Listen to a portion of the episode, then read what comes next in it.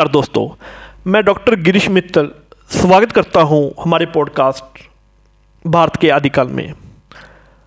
आज हम बात करेंगे भारत के पुराने युगों में सृजनात्मक कलाओं के बारे में। सृजनात्मक कलाओं के अर्थ होता है किसी भी वास्तु को सृजन करने की कला या हुनर। भारत के पुराने युगों में भी सृजनात्मक कलाओं के परिचय बहुत पुराने हैं। एक समय था जब भारत के पुराने युगों में सृजनात्मक कलाओं का व्यापक प्रचलन था।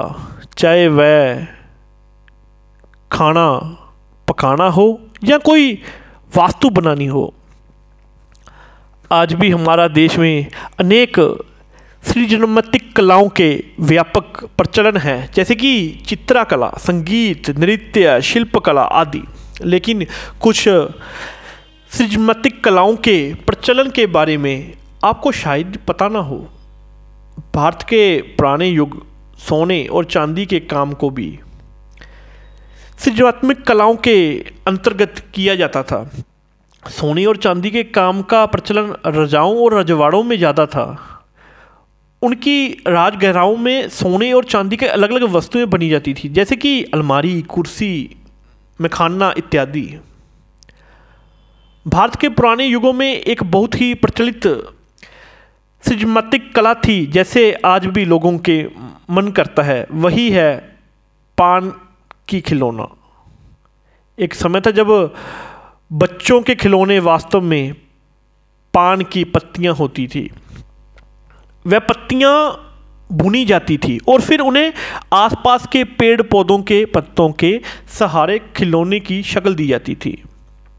ये खिलौने और उनके बनाने वाले लोग आज भी कई इलाकों में मिल जाते हैं। अगर बात करने, भारत के पुराने युगों में सृजनात्मक कला की तो कैसे भूल सकते हैं कि हम जूता बनाने की कला को, जो आज भी कुछ क्षत्रियों में ज़िंदा है?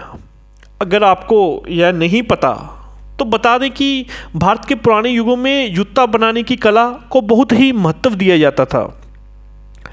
जूता बनाने की कला का प्राथमिक स्रोतर शुस्मित मौचिक और कारगिर थे। वे जूतों को कई प्रकार से सजा लेते थे, जैसे कि कबड्डी जूती, बंता जूती और नागरा जूती आदि। तो ये थे कुछ प्रमुख सृजनात्मक कलाएँ जो भारत के पुराने युगों में महत्व रखती थी। आज भी हमारे देश में अनेक सृजनात्मक कलाओं की प्रचलन है। मैं आशा करता हूँ आपको यह जानकारी बहुत अच्छी लगी होगी। धन्यवाद। जय हिंद।